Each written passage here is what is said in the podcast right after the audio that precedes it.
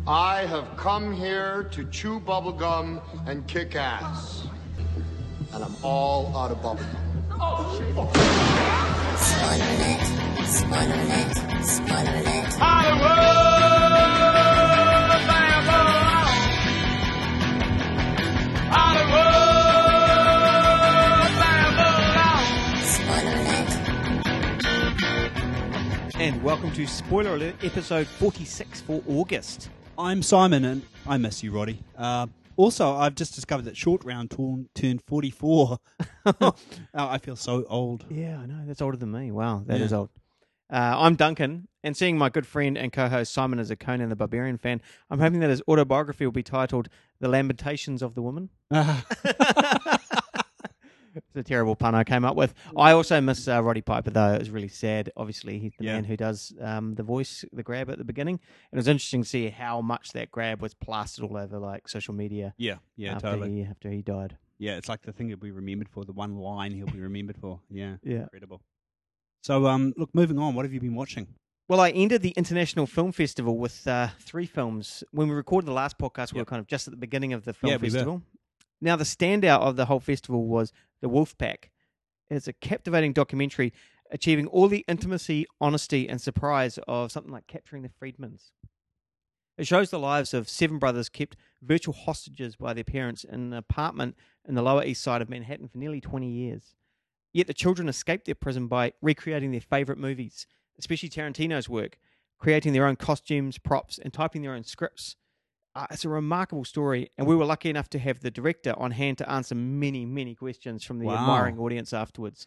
Uh, yeah, and it was quite incredible. She uh, she's quite young, and um, she had been filming them for four and a half years. Yeah, She talked about how difficult the editing was, especially the first uh, kind of quarter. Which, when you watch the film, you'll realize, yeah, that's where the film really Yep. its power lies, is, is the way it opens.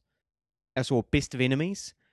There's a blisteringly witty account of the progressive Gore Vidal taking on conservative William F. Buckley in a series of wildly acerbic and acidic television debates that make Frost Nixon look like a doll's tea party.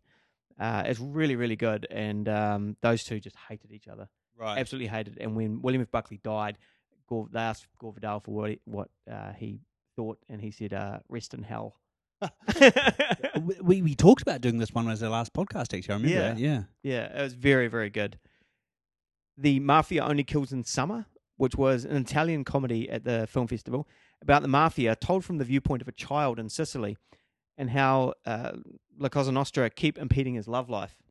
Uh, I can recommend this funny and surprisingly moving tribute to the judges and policemen who who helped rein in the seemingly unstoppable influence of the mafia over the 80s and 90s.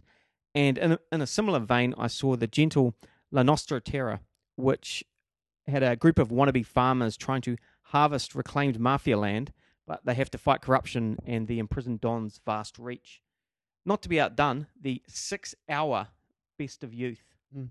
also touches on the mafia, but with a much wider scope on Italy's recent history. From the Florence floods of the 60s to domestic terrorism in the 70s, and through to mob takedowns of the 90s, Best of Youth tells a tale of two brothers split by distance and communication and finding themselves on different sides of political turbulence. Both tragic and positive, the film has some really wonderful performances in it. And also the 70s Italian comedy mega hit. This outperformed Jaws in 1975 in Italy. That's how big it was. Amici Mii, I'm sure I pronounced that wrong, about a group of middle aged men with respectable professions and established families who join together and act out elaborate pranks. From slapping passengers as the train leaves the station, to pretending to prepare a clueless village for demolition, to staging gangster massacres. It is an anarchic yet gentle film with some hilarious moments. It's really quite life affirming, and they had two successful sequels and starred Adolfo Celi, best known as Largo in the 60s James Bond film Thunderball. I also saw Pacific Heights, 1990's first eviction thriller, as a critic memorably called it. Uh, it garners its entertainment from just how ridiculous and preposterous it's willing to be as tenant Michael Keaton goes full psycho to landlords Melanie Griffith and Matthew Modine. Modine's character has to be the dumbest, most frighteningly reactionary hero, supposedly, I've seen in a long time. He is terrible. Like you look at him and you just go, "You're a moron." Like all of this is going to come Yeah. back on you. What are you doing? Scorsese's love letter to cinema, Hugo, and the always entertaining Ali provides all the reason you need to watch the trials of Muhammad Ali as he battles the U.S. government and public opinion during the '60s. And I saw a tragic true story of a blimp crashing in the Arctic Circle. The Red Tent has a powerful Peter Finch performance and the bleakest snow death scenes the side of alive. Yeah, you've got me there. Actually, that sounds fas- uh, fantastic. Yeah. You know, I'm a big fan of snow deaths. Obviously, no, no, but seri- that story. Yeah, it is. It's a it's a fantastic story, and it's really really tragic, and just it's all true. And the tragedy, people die, and then people go and searching for them die, and then people searching for them die. Oh. It's just so bleak, and they're all. It's not like they crashed on a mountain like in Alive. They crashed on moving ice, so it's continually shifting and disintegrating. So yeah, it's really really grim, but really well done. And Peter Finch is great in it. He's really good. And thanks to James Dillon, I watched the startling, brutal, and confronting Kill List about a hitman falling under the spell of a cult. I'm sure Mhm. that you've seen it and you I have seen it. and you enjoy it. I did. I remember you speaking about it on one of the uh, podcasts Yeah, before. yeah, yeah, yeah, a lot of fun. It, it really sticks in your mind. yeah. Totally. Yeah. I saw Leviathan, the sparse and sad Russian tale of institutionalized corruption and the eradication of small communities uh, in Russia. It's pretty, pretty bleak, as you can Mm. imagine. A beautifully shot, though. Really beautifully shot. And to brighten things up a little bit after all this bleak death and, and uh, desolation, two comedies. The French comedy Welcome to the North, where a post office manager is punished by his company not by being fired, but by being sent to the north of France. and uh, the opening is particularly strong, uh, falling a little mirthless in the second act, but picking up to finish strongly as well. And finally, Death at a Funeral, the English comedy that hits some comedic heights, but doesn't mind getting into some literal toilet humor. Mm. Yeah, so that was a good way to end the month there. Yeah, great stuff. Okay, look for me. Uh, I saw the decline of Western civilization, part two, the metal years. Nice. Uh, look, a documentary that made me both proud and ashamed to be a metal fan. Regular listener, um, Kyle Hopkins told me never to be ashamed, by the way. But look, Alice Cooper, Ozzy Osbourne, Lemmy, and Aerosmith all come across as like the wise elder statesmen of rock, especially when compared to young upstarts like the band Faster Pussycat, who are, are still around, by the way. I had a check on Wikipedia. They've just released a new album called The Power and the Glory Hole. So um yeah, classy stuff, guys. I've got a um faster pussycat. Have album. I, I certainly have. I certainly have. Uh, look, some amazing interviews though, especially with Chris Holmes from Wasp. You might have seen this interview before. It's pretty famous. He's floating on a lilo in his pool, just drunk, drunkenly downing vodka from this like bottle. Uh, he's so drunk, and all the time his mum's like sitting poolside, just watching disdainfully. You know, her son ruining himself. Oh, Uh, it's incredible. Uh, look, the Fantastic Four. Every bit as much of a hot mess as you've probably already heard. Mhm. Uh, look, it reeks of a film that went off the rails. Uh, from indifferent effects to a bloated first act, gives way to a severely truncated second act, which is the most interesting part of the film as well. So it's a shame that it's just clenched in. And then this crashingly underwhelming third, in which the villain barely gets any screen time. And I assume he's killed, but who can be sure? Right. Uh, it's it's confusing. Um, so it's like both overcooked and conversely kind of underdeveloped. The Lodger, Hitchcock's breakthrough silent film that almost never happened, thanks to a distributor who considered it, along with two previously unreleased silent films of his, not British enough. I think we've talked about this off microphone, haven't I we? think yeah. we have, yeah. yeah, look, it's incredible to me to think how close Hitch came to not having a career Yeah. just because somebody in charge was like, ah, this isn't British cinema Yeah. you know. Um, and it's a fantastic film. Eventually, his producer organised a critics' viewing, and the film's stunning reception forced the release of all three of Hitchcock's films that he had made to date.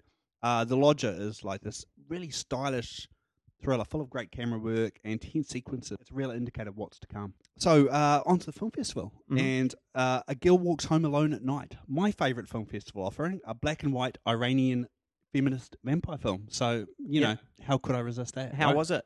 great. I loved Yeah. it. My favorite film of the festival. Wow. Yeah, really enjoyed it. Uh, Turbo Kid, Mhm. another festival screening. This one a post-apocalyptic Canadian slash New Zealand co-production. That's kind of like Mad Max meets BMX Bandits.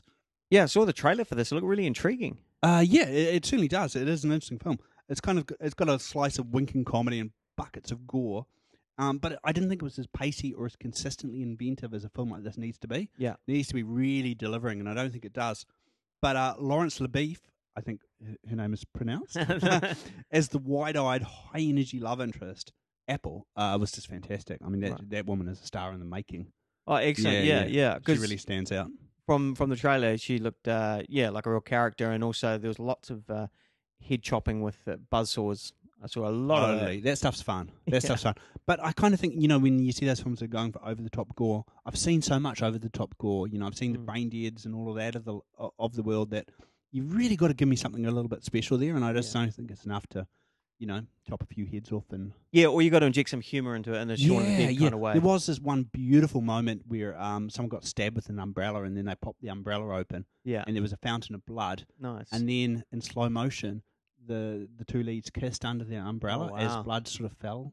That's and that awesome. was both beautiful and inventive and gory and uh it was one of those shots that kind of makes you know yeah. yeah makes the experience worth it That's what you want out of your romantic horror comedies. totally just rains blood uh and the last of my festival flicks was the love lovecraftian romance spring that and this will probably sound odd coming from me could have used less lovecraft and more of the romance Ooh, yeah this is Uh, shocking. the romance is actually what made the film work, and the creepy biological stuff, well, kind of cool, became a distraction. Uh, specific, specifically, as the film tried to um, sort of build some science into it and some explanation, and, and spend a lot of time trying to justify. Mm. Uh, worth a watch, though. Yeah, it's tricky with. I was thinking about this in regards to other films. It's often tricky when they do try to justify scientifically in Yeah. films. It's a real tightrope of a walk, isn't it? Yeah, totally. Because sometimes you can go, "Wow, how does any of this make sense?" And then they're like, "Okay, we're going to explain how this makes sense," and you're like, "I wish you hadn't." yeah, yeah, that's how I it- felt with this film, it- def- it- definitely. It's being it's a fickle audience thing, Yeah, and I yeah, do yeah. kind of feel a bit of sympathy with the writer.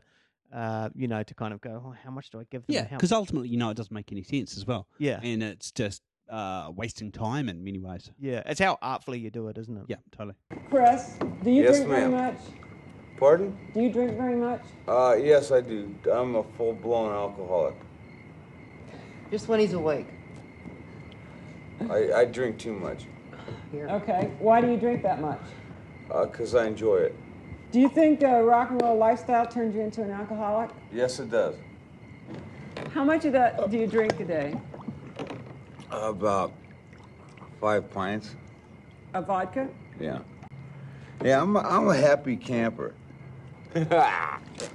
if you can tour one year, uh, it'll take four years off your life. You think you might be covering up some pain? Uh, yeah. Okay. And so, Simon, what's the news? Well, look, about a year ago, I came across these stunning posters for an upcoming horror flick called Nurse 3D. Uh, the images of actress Paz de la Huerta, frequently naked but bathed in bright red blood, against the purest of white backgrounds, or in a skin tight nurse's uniform. Quite unlike anything I've encountered in the health service. Riding a giant syringe as if mo- um, modelling to be spray painted on the side of a Second World War flying for- fortress were, were captivating. So, could the film live up to its startling artwork? How would I know? I haven't seen it. It seemed to disappear, to fall through the cracks somehow. All right. Perhaps because it's terrible. Uh, certainly, lead Paz de la Huerta thinks so because now she's suing for the princely sum of $55 million. Oh, Yeah, claiming that the rotten film has ruined her career. Uh, I'm not sure what her career was doing beforehand. yeah. Uh, it's perhaps not helped that the apparently sleepy delivery is not De La Huerta's, but is in fact another actress hired to revoice parts of her dialogue. Yeah, Really? parts. I mean, how the hell does that work? How do you revoice parts but leave other parts, you know, Yeah. in there? Not sure. I almost want to watch this film to find out. Mm. But if Paz gets her way as part of her suit, they'll redub her voice back into the film. Um, I suspect she's not going to win though. So No. Or she- fifty-five million dollars and a recut. yeah, that's a bit of a push. She's going to end up like um the woman in uh, Singing in the Rain. You know, Yeah, yeah. She's suddenly like, I can talk, and she's like, Yeah. like where Milli Vanilli tried to sing at that uh, press conference. Do you remember that? Uh, One of them became a singer, eh? Perhaps I mean, the other one killed himself, but one of them actually had a 50-50. Wow. We're we're we're, we're going off task. here we've bit. gone, we've gone 80s and dark. Yeah, yeah. But I do love the fact she thinks suing is the um, answer here. Like, Yeah. that's going to improve your career. Yeah, exactly. It's kind of drawing attention to it. You just think you want it to die, and okay, look, I'll move on, and I'll, I Yeah. won't make such a mistake next time. Well, I mean, she's not going to have a career, but it's killing the film as well. Yeah, that's that's great. Yeah. it's a great story. Got excited for Neil Blomkamp's Alien 5? Well, I have two words for you. One of those two words is two, as in Prometheus 2. Yeah. Ridley Scott has decided that the toxic waste dump of illogicality that was his last Alien f- release needs a follow up. Whether he decides to address all the issues viewers and critics alike held with it remains to be seen. But he has called shotgun on the Alien franchise, so even though Blomkamp's interpretation is gaining more momentum and excitement than Scott's, he has pulled the seniority card, and the District 9 director's film will follow Ridley's 2017 film, probably in 2018. Does this matter? I mean, uh, which order they come in? Or Well, this is the thing. From what I've been reading, like Blomkamp's thing is like everyone's excited about, it, studios are excited about it, social media is excited about it, and then Ridley's gone, oh, hold on. I think they're trying to tie up the uh, the history and right, the mythology. the mythology because we desperately want that. Totally. Um, but also, what's interesting, I guess, is rumored that he was going to excise everything after Aliens, but apparently that's not happening anymore. So, oh, okay. so you'll know that uh, Alien Resurrection, you know, thankfully will be held true in the- Right. in the canon because it's very important, Ah. and probably Alien versus Predator Requiem. Oh, yeah. Zoinks! If you were thinking, Scooby Doo, where are you? Don't panic. He's coming back. After two moderately successful semi live action films, partly written by Guardians of the Galaxy director James Gunn, which I didn't realize, uh, the team are firing up the mystery machine for another attempt to find out who's haunting the old mine or something. Um, it'll be the caretaker, I think. yeah. Uh, honestly, this isn't news that's greatly interesting to me, uh, except that the plan is to make this part of a. Wait for it. Wait for it, everyone. Expanded Scooby Doo universe. Yes. Yes. Well, to be fair, an expanded Hanna Barbera universe, which I guess means uh, Fred Flintstone could appear. The Yeah. Jetsons might become involved. Was Top Um, Cat part of that? Was he? Part? Ah, you know, maybe yeah. Hong Kong Phooey. Yeah. Um, Huckleberry Hound. Huckleberry Hound. Yeah, All the yeah. big guns. Yeah, absolutely. Look, as long as Captain Caveman shows up, Yeah. because um, I always love that guy. Captain Caveman. Yeah. If he's there, I'm good. awesome. Who would play him? It'd be Bobcat Goldthwait in a former life, but Ah, now yeah, but not now. Yeah, probably Zach Galifianakis or someone. Yeah, actually, perfect. In the latest trailer, the last girl appears to be taking Cabin in the Woods baton and running with it. When modern day teenagers are transported into a 80s horror film, they have to survive all the genre's best excesses and worst cliches right through to the final reel. Uh, it also has a surprising amount of heart from what I've seen in the trailer, and just like an 80s horror film, you can already guess the ending. But the journey should be stacked with knowing laughs, I think. Yeah, I'm kind of looking forward to this. Yeah, so am yeah, I. the trailer's quite nice. Um, Yeah. I've heard good things about it too. Yeah. seems to be just perfectly pitched. Yeah, and I think I'm people hoping. are probably in the mood for it. It seems veering more towards comedy than Yeah, horror, and maybe not quite as uh, too cool for school as Cabin Yeah. in the Woods is. e- Even though I really like Cabin in the Woods. yeah, I really liked it. as Yeah, well. yeah. yeah, it had that kind of Joss Whedon air of superiority to Yeah. it, probably. yeah. and this one feels like I'm probably a little bit more fun. yeah, yeah. I'm hoping so. I'm Mm. really looking forward to it.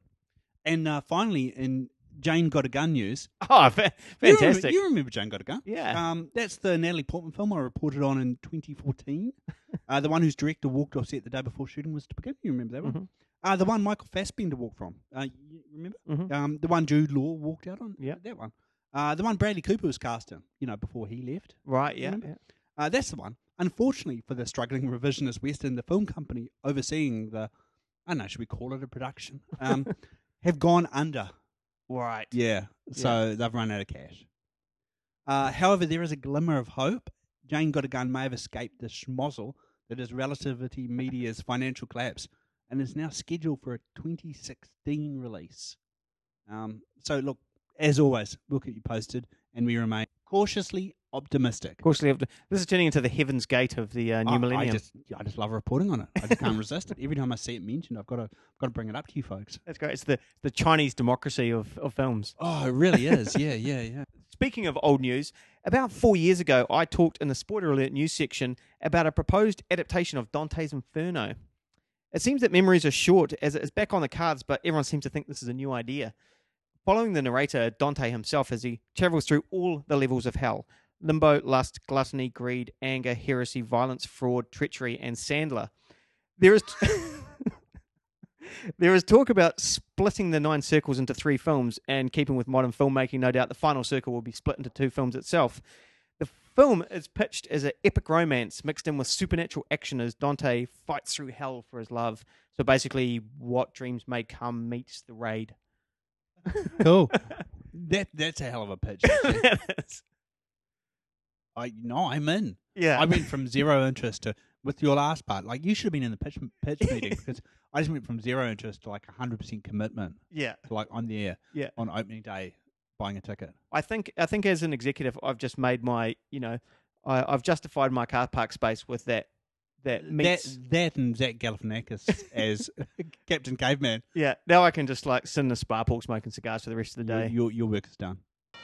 Tonight, the key question for every patriot is can an aging Hollywood juvenile actor with a right wing script defeat Richard Nixon, a professional politician who currently represents no discernible interest except his own? And now it's time for No Comps, where we go out and review a new film in release. And this month we watched Trainwreck, directed by Judd Apatow and written by Amy Schumer and starring Amy Schumer, Bill Hader, Brie Larson, Tilda Swinton, LeBron James, and John Cena. Amy is a New York woman with a killer magazine writing job and fun nightlife. Rather than being cocktails with the girls and sex in the city, she gets hammered drunk and takes home an indiscriminate array of men for casual sex. When during a writing assignment, she meets Bill Hader's high, prof- high profile sports doctor, the two begin an unlikely relationship. But can Amy's encoded fear of monogamy be overcome? My feeling is that this is the Amy Schumer show, really. Uh, she wrote the script, cherry picked with events from her own life, and she is the most vital ingredient in the film's success. Uh, she's what makes it unique because, in almost every way, what you get with Trainwreck is a conventional rom com. Mm. Uh, it's having a character like Amy's at the centre of it that makes it appear to be so refreshing. the the two leads are extremely likable. Uh, Schumer is completely at home, riffing on her established comedic persona, indulgent, quick-witted party girl with little time for sensitivity. And in casting Bill Hader, it not only gives Schumer a comedic partner, her equal, but one who holds scenes without her, and all the more impressive because they're almost exclusively with non-acting athletes. Yeah, Like totally. every scene he's in that's not with Amy Yeah, Schumer yeah, is yeah, with like LeBron James or some other guys, or you know, some other basketball players. Yeah. Because I was going to say, Bill Hader as the doc, he's kind of got this low key charmingness going on, Yeah. which is fantastic. And it, it'd be easy to overlook how good he is. Mm. But like you say, he is really holding his own. Well, he's holding a lot of scenes together with non actors, which is Yeah. great work. It is. It- It's, it's quite impressive, actually. Yeah. The more I thought about that, just them when he's on with her, you're like, oh, it's just you know these guys are gifted comedians, so it's great. Schumer also writes a plum role for Colin Quinn as her father, Mm. uh, both repellent and charming. It explains Amy's attitude and sense of humor. Here's the tone-setting opening scene when he explains his desire to be promiscuous in terms his young daughters can understand, asking if they would be happy only playing with one doll for the rest of their lives. Yeah, yeah, totally. That scene uh, was fantastic. Got a really great lo- laugh at the audience. I Yeah. with. she's good at the comic and the dramatic material, which is uh, which I didn't expect, I guess. Yeah. and, and it's just as well because she is what makes this film unique. I mean, imagine this film without her and minus the kind of vivacious crassness, if you like. Yeah. you know that she brings to the role. It would become completely unrecognizable from any other uh, rom com because the beats are still there. You know, Yeah, it's just how she plays them that makes it stand out. that's right. Um, like you say too, so many cameos, huh? Oh, it's, it's, it's crazy amount of cameos. Like uh, um, John Cena. John Cena was pretty hilarious, better than I expected. Brilliant. Either way, he was really good, actually. Yeah, got a great deal of laughs at the top. Um, you know, the, uh, his attempt to talk, talk dirty, With protein based euphemisms. protein-based euphemism, and just like you look like a dude. Yeah. Yeah, um, yeah, because every girl wants to hear that. Eh? Yeah, um, right. yeah, he, he he was pretty hilarious. Even if I felt scenes, like a lot of scenes in this film, ran a little long. Yeah, well, I kind of felt that the, the film suffers the Apatow crawl in the third act. Totally. And when comedy, for the most part, becomes a secondary concern and pathos takes over, the finale works, reversing the grand tradition of hero woo's heroine. This film is essentially knocked up through the looking glass. That's what I felt. Uh, however, without the ticking biological bomb of an impending birth and its natural progression throwing up challenges, the obstacles in the couple's ways are considerably smaller. But with Amy's nature being the crux of the problems between the pair, it's inevitable who and what will be the second act split Mm. and um, but that scene doesn't really have any weight behind it. It's just this kind of slight miscommunication. It's like, ah, Yeah, pretty much. And you're I mean, uh, it's it's not a bad uh, it's not a bad hurdle to throw in the way of characters. No, at least no. on paper. Because I mean, one of the things we've said, and I know I've said plenty of times, is with rom coms, the issue is they don't throw enough believable mm, things in the way of the characters getting together. yeah, And yet, I felt this was even if, it, as you say, it was kind of a bit uh, softly handled. It Mm. is a real, you know, Oh, yeah, yeah. characters flaws, if you like. yeah. I mean, it was a good move. The film really coughs up a couple of early scene stealers. I thought Tilda Swinton relishing her role as a ruthless Cockney magazine editor Yeah. who talks like Russell Brand with the attitude of Ray Winstone. Uh, yeah, she was just Yeah. she was great. Yeah, that magazine. Um, I, I, I remember she was pitching different story dates. Ugliest celebrity kids under six, and, and you know I can believe that. I can actually Yeah. believe a magazine that does that. you That's know? right. Yeah, and what's remarkable about this is not so much Amy Schumer's performance, but how her writing seems to have elevated Apatow's game. He always seems re-energized by other people's writing, and after Seth Rogen and Lena Dunham, he can add Schumer to the list. Again, it is needlessly long. How someone didn't convince the director, nay, demand he cut a scene with LeBron James, Chris Evert, Matthew Broderick, and a commentator all playing themselves is amazing, especially because the scene insists Bill Hader, of all these actors, play the straight man.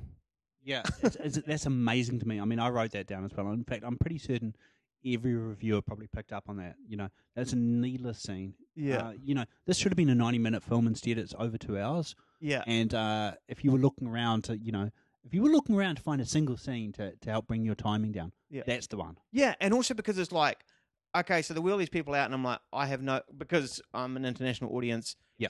I know LeBron James, and I know him because he's been throughout the film, and you've made it. Yeah, he's been well introduced. and you pretty much know his name. Even if you don't watch football, you probably know who Cristiano Ronaldo is. You might not be able to pick him with a line out, but you know his name. So it's the same thing with LeBron. You're like, okay, I know who this guy Mm. is. But Chris Evert, like, I wouldn't know who she was. No. And Matthew Broderick, I'm like, are you Matthew Broderick, or are you a, are you Matthew Broderick playing Yeah, a character? yeah. Because you're not. It's not like you've got Bruce Willis here or. Will Smith, and you've gone, oh, he's a megastar. It's Matthew Broderick. Yeah, and it's also they, they mention his name late in the scene, so it's only Yeah. then you. Oh, I felt the same. It's only then you realize, oh, it's Matthew Broderick playing Matthew Broderick. Yeah. Why? Exactly. Yeah. What is he doing in the scene? Yeah. Like I can understand to a point the sports people because Mm. that's um Hader's job. Matthew Broderick, Yeah. and then they have to throw in a line about his hip or something. So that scene's terrible. That's It's- rank. It's awful. it's really bad.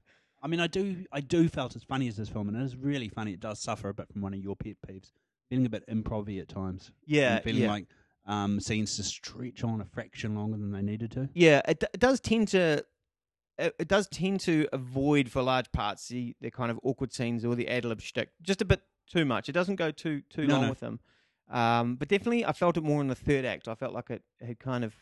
I was like, this should be wrapping up towards the climax. Instead, we're going into another lull here. Yeah. And um, so it just felt again the Apatow thing of being maybe like 15 minutes too long or something. But um, Schumer's great, and I really like Yep. I say I think that um, her likability is everything in this, but also her writing is very very quick. Yep. There's a lot of one-liners, and uh, her her sister and her sister's family is well done as well. Um, Yeah. And yeah, I just I I thought that she there's some really smart stuff in the first half, particularly is very very funny, and I kind of I thought it was particularly strong achievement in big studio rom coms, like maybe not in indie rom coms. It's not Mm. pushing the envelope, Mm. but for something that's a big studio rom com, I thought it was quite quite good. And, and what what do we expect from our rom coms? You know, and surely it can't be too much more than what Trainwrecks delivers. Oh no, I think so. I think this is absolutely a by the numbers rom com in certain senses. Um, can I say it, it would have been less crowd pleasing, but how would it have been if Amy's character didn't change at the end of the film? Mm. You know, that would have been interesting. What if she didn't have an arc? If she didn't learn? Mm. I think uh, it would have felt more believable. Yeah, Um, if the film had kind of held its nerve or, or done that. But I also understand as a rom com that would have been pretty unsatisfying to a mainstream audience. yeah, yeah. And I mean, you think that I think this is her first film, uh, Yeah. probably the first film she's written then, and uh, also the end though when she's you know uh, cleaning up the cleaning out the bottles of the you know cleaning out the booze bottles Yeah. and everything out the fridge. It reminded me of again and knocked up when Seth Rogen's like, okay, I'm throw away my bongs and I'm going to rent my own place and I'm going to show him right. I'm responsible. Yeah. So it felt very much like that, and that was when it was only really towards the end where I really, it was really in that last third where I went, oh, that's right, Apatow directed this. That Right. crept into my head when I was watching the film, and in the first half, I just thought Amy Schumer wrote this. It's great, Yeah. yeah. and then I kind of felt like at the end, it's like, Ah, oh, right. yeah. That's an interesting thought. Yeah. So, but yeah, I mean, as far as rom coms go, um, you know, it's it's very pleasing, and I, I really enjoyed it, and I think uh, it's great for Amy Schumer. It's, You know, Yeah, and I think it br- brought out the best in Apatow for uh, you know, seeing as he's done some pretty ordinary, you know, this is forty and funny people and things like that lately. Yeah, yeah, yeah. I mean, I don't want to use return uh, words like return to form, but this is a real solid, Yeah. yeah, solid outing from yeah. I don't know what your mother told you, but let me explain it from my side in terms you can understand. You got your doll, right? You got your doll there. Yeah. You love your doll. Yeah. Yes. But what if I told you that was the only doll you were allowed to play with the rest of your life? How would you feel? Sad. You'd feel sad. Of course. There's other dolls you like, and they're making new dolls every year. You want a stewardess doll? Yeah. Yeah. What about a slightly overweight cocktail waitress doll? Mm, yeah. What about a doll who happens to be best friends with your main doll? Yeah. Yeah. It could happen, right? Yeah. What about a doll you only play with one day and never see again? Yeah. So that's why me and mom are getting divorced. Let's talk about sex. Bad sex, stupid sex, embarrassing sex. Not the romantic, sensual love scenes of your favourite Hollywood movies, but the disastrous and often entertaining couplings that turn erotic encounters into awkward encounters. Uh, that's what we're celebrating in our top five ridiculous sex scenes. If you've never had sex, you may get the completely wrong idea of what its function or purpose is from watching 1995's Showgirls. Nah. Also, if you've never had sex, you have, may have written 1995's Showgirls. because you're more likely to want to have sex walking out of a graphic public information film on STDs than after witnessing Paul Verhoeven's legendary Dirty Bomb. Reminiscent of Natasha Henstridge sex killing her prey and species, upwardly mobile showgirl Elizabeth Berkley has the most uncomfortable swimming pool intercourse with Kyle MacLachlan. Less sex, more an exorcism, like the pool water is holy and the power of MacLachlan is compelling the demons out of Berkley via her vagina. Oh, there's that film is like you know when you um, hear about a film that's got this terrible, terrible reputation, but- and but it also has a reputation for being a camp treat. Mm. This film is not that film. Yeah. It's just terrible. it's actually hard to watch. I watched it in like about three sittings just to say, "Hey, yeah, I've seen that. I've seen Showgirls." Yeah. I found it difficult. I did the same. I watched it in two sittings and they were like six months apart. Yeah, yeah, yeah. I, I could believe that. Yeah. yeah. No, it's not by any measure an entertaining film. Um, even in it's not one of those so bad it's good, despite the fact that people think so. Yeah, I, I do think that Verhoeven thinks like that is kind of quite over the top. Like, Yeah. I think it's kind of like a, you know, a James Bond action scene. Like, it's just pushing the envelope of physics and Right. ridiculousness. It's like, well, we know no one has sex like this. Yeah. This isn't even really, you know, human interaction. Yeah. This is just craziness. Look, it's a short but sweet scene that introduces the star of the film that I will take any opportunity I can to talk about. Black Dynamite. Uh, and it's one of my favourite ludicrous sex scenes. Uh, we start with a POV view of three women seen from above in the throes of passion, clearly enjoying the best sex they've ever had. then we cut to Black Dynamite himself, as seen from the POV of all three of the women. Uh, Dynamite is somehow managing to pleasure three women simultaneously. Uh, a feat that would appear just physically impossible if this was, was anyone other than Black Dynamite. Immediately we cut to Dynamite in one of his Superfly $100 suits, uh, putting on a series of flashy gold rings. Dynamite, that was the best loving I've ever had, says the first of his lovers. me too, says the second. That goes triple for me, says the third. Black Dynamite just tells them to shush up because otherwise they'll wake up the, all the other bitches. and then for the first time we see a wide shot of Black Dynamite's bed, gold sheets wrapped around, just like a pile up of ladies. that's Black Dynamite for you folks, and that's a perfect introduction to a very funny, very loving parody of the a very loving parody of the blaxploitation genre. I've really got to watch this film. You really got to watch it. Yeah. No, it's great, and that uh, opening scene is just like impossible but wonderful. That's brilliant. Look, it's easy to beat up on Tommy Wiseau's execrable cult classic, The Room. People laugh at everything from unnecessary green screen rooftop balconies to the worst games of sport ever played.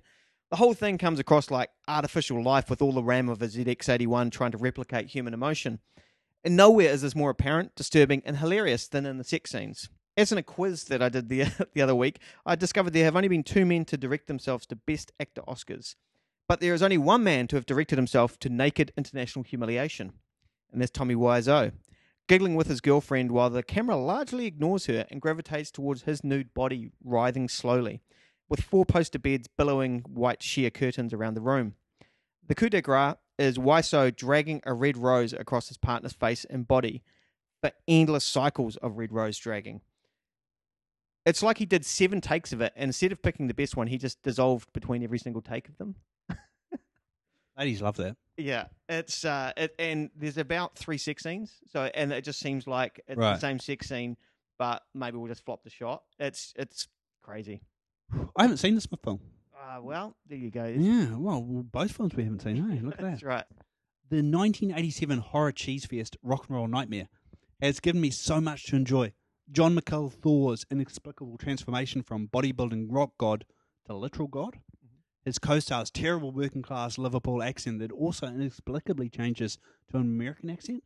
The van that drives forever and yet never seems to go anywhere. Uh, the deserted house in the middle of nowhere with traffic clearly visible driving past in the background. and of course, the horribly cheap and horribly overambitious special effects. But nothing tops the grim side of Thor and his girlfriend getting it on in the saddest, ugliest cinematic shower scene this side of Schindler's List. the shower head is the first sign that we're in for trouble. Uh, that tiny, forlorn, droopy plastic shower head that seems to promise an experience no one will enjoy, least of all those who have to watch Thor and his girlfriend getting it on beneath this half-hearted dribble. Rock and Roll Nightmare isn't afraid of a spot of nudity. Indeed, we see Thor pouring at his girlfriend's breasts as if he were pumping one of those little red balls you squeeze while you're donating blood. But as writer, producer, and star, Jon Mikl Thor is way more interested in making sure we get to see his naked body. His vast soapy pecs, his lumped and wet butt cheeks grasped gamely by his co star. Regrettably, this is also one of those movie makeout sessions with lots of tongue action. Uh, honestly, I forced myself to watch the scene again before the podcast and struck by how close in the camera got. Uh, apparently, being elbowed out of the way at one point because it was pushing into class. Right in on Thor, ramming his tongue in his girlfriend's mouth and then flicking it around like a snake in the like the least erotic manner possible. And all the time, that pathetic, sad little showerhead squirts him with only three jets at its disposal. just the way that like several of them are obviously clogged up, you know.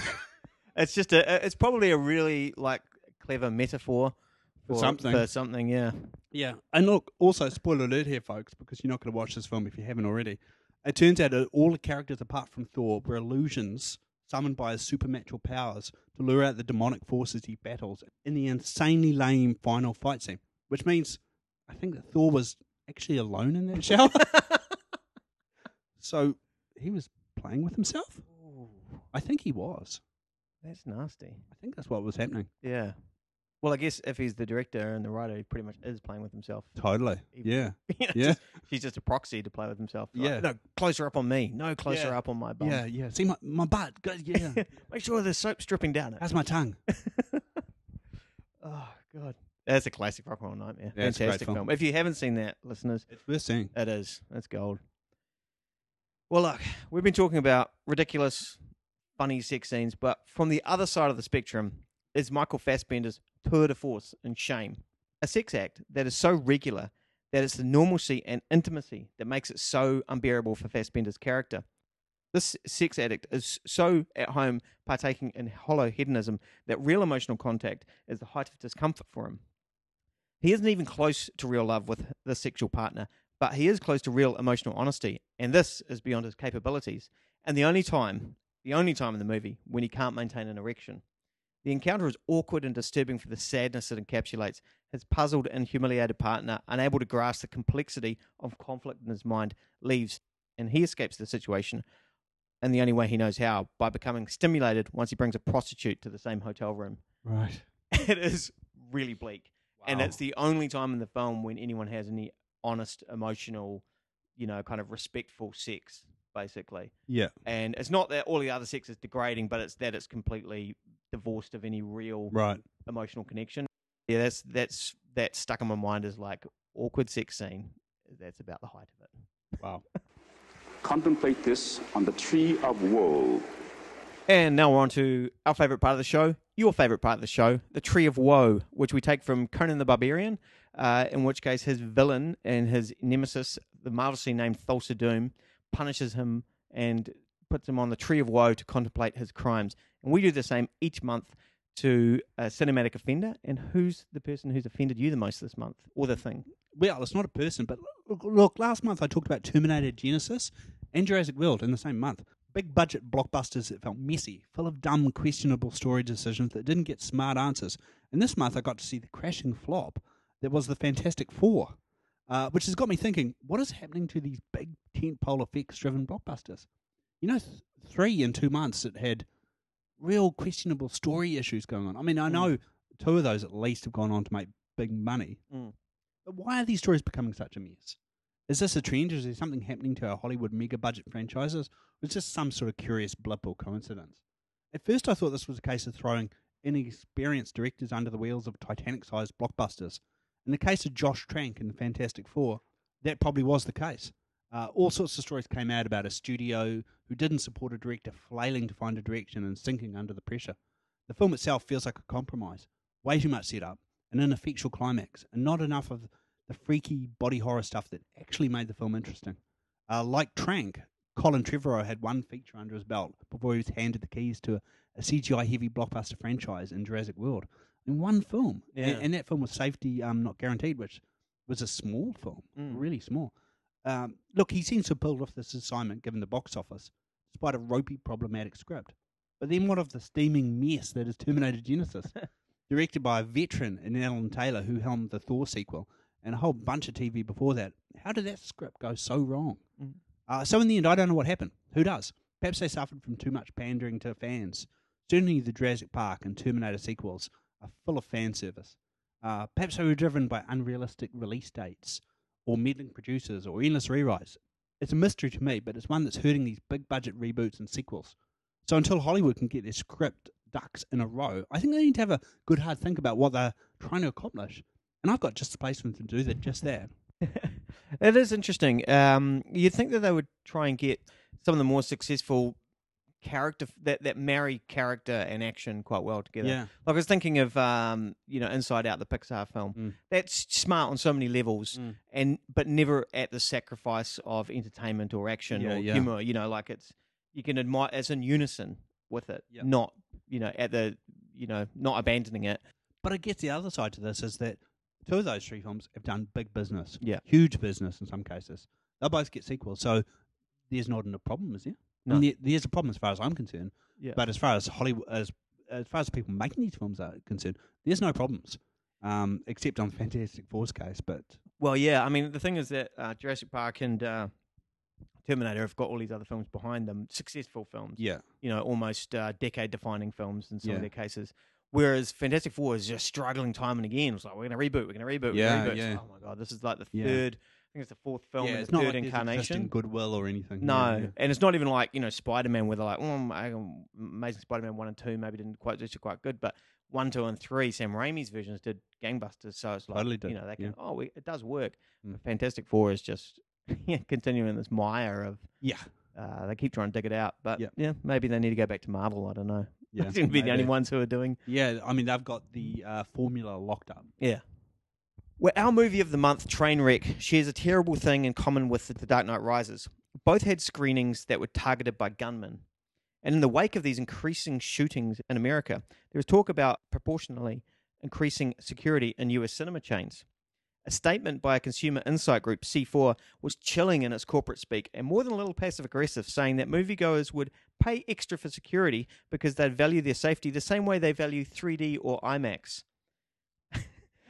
But the large US cinema chain Regal says that their security measures would fall short of metal detectors but go to bag checks. So if you have a gun tucked into your shorts, no problem. Simply avoid carrying a bag. But it's the cost that has dictated the headline news. Front and center, from the advisors to the chains to the media, is the news that it may cost between one or three more dollars in the US to purchase a movie ticket to have your bags checked by people who, and as a former employee of a major cinema franchise, I can speak from experience here, have absolutely no idea what they're doing when it comes to reading a crowd. Hell, it's difficult enough to even stop people from taking hot food into a theatre. I don't know how you're going to stop them taking guns in there. Adding to the arbitrary nature of the discussion is the news that apparently 46% of people are happy paying $1 more for their ticket for enhanced security, while only 19% of that same people are happy to pay $3 more. So, assuming the surveyed person thinks that these measures are effective, they value $2 more than their own lives. This would seem to a plebeian like me to also lead the cinema chain down a path of irreversible escalation of security as the years progress and the crimes continue, but also one of implied responsibility when an incident does occur. If you're explicitly paying for security and they fail to protect you, then it would seem like they are derelict in duty. But then again, these chains are canny enough to protect themselves. If not the cinema goer, they're planning to overcharge for meaningless searches. So crazed gunman may be low hanging fruit for the tree of woe. so instead, I'll say what should be rational, clever responses, but instead turn out to be poorly thought out, knee jerk reactions to crazed gunmen. We'll be spending time on the tree. Enough time to think of better solutions to this worrying and violent situation. Man, I'm so glad that uh, we live in the country we do. I know, I know. It's just incredible, isn't it? Yeah. But unless you put metal detectors in there, I don't know how Yep. anything else. And then you're also going to you're going into this profiling thing. They were talking about uh, the popular news now, straight out of Compton, is number one in the states for a couple of weeks Yeah. running, and apparently Universal agreed to put extra security uh, on showings. Now, to me, that's a kind of a profiling of a culture. totally is, isn't it? And there, uh, as far as I know, there haven't been. There certainly has been incidents where people are walking in and shooting twelve people. Yeah, because let me ask you, if you were to uh, just like mm, let's profile a movie, a romantic comedy starring Amy Schumer. yeah, exactly. yeah, I mean, you wouldn't pick that, would you? I mean, if you No. were to be, No, I mean even the Dark Knight Rises. Uh, you might get some loner. They had they had an incident, Mad Max Fury Road, but apparently that guy didn't even have a gun. He had like a machete and some mace spray or something. Right. So it's Right. like, well, where does it end? You know? probably wasn't even mace. It was probably that silver spray. Yes, it was spray. Yeah. and Oh, what a lovely day. Yeah. Yeah, that, it was that was probably probably that. yeah. Um, just witnessing. Spoiler alert. And that was uh, podcast forty six. It's 46, yes. So, Duncan, what was your movie for the month? Well, my movie for the month was one I watched at the beginning of the month, and that was The Wolf Pack.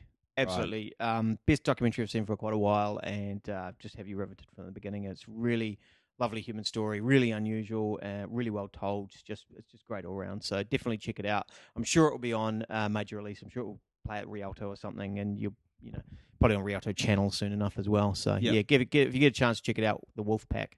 Yeah. And what about you? Uh, look, uh, A Girl Walks Home Alone at Night. Just a, a charming, gorgeous, monochrome poem of a film.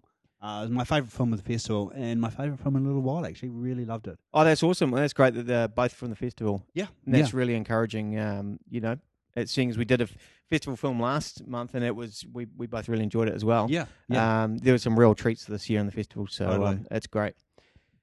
Okay, uh, so join us on Facebook. We're always on there Mm-hmm. posting stuff.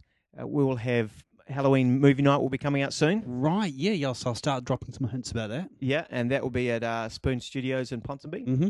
And um, On Halloween night itself, by the way. yeah, which is great. It's the Yeah. first time that's happened, I think. Uh, Might have happened once before. I, I think maybe right at the beginning. Yeah, Yeah. yeah, yeah.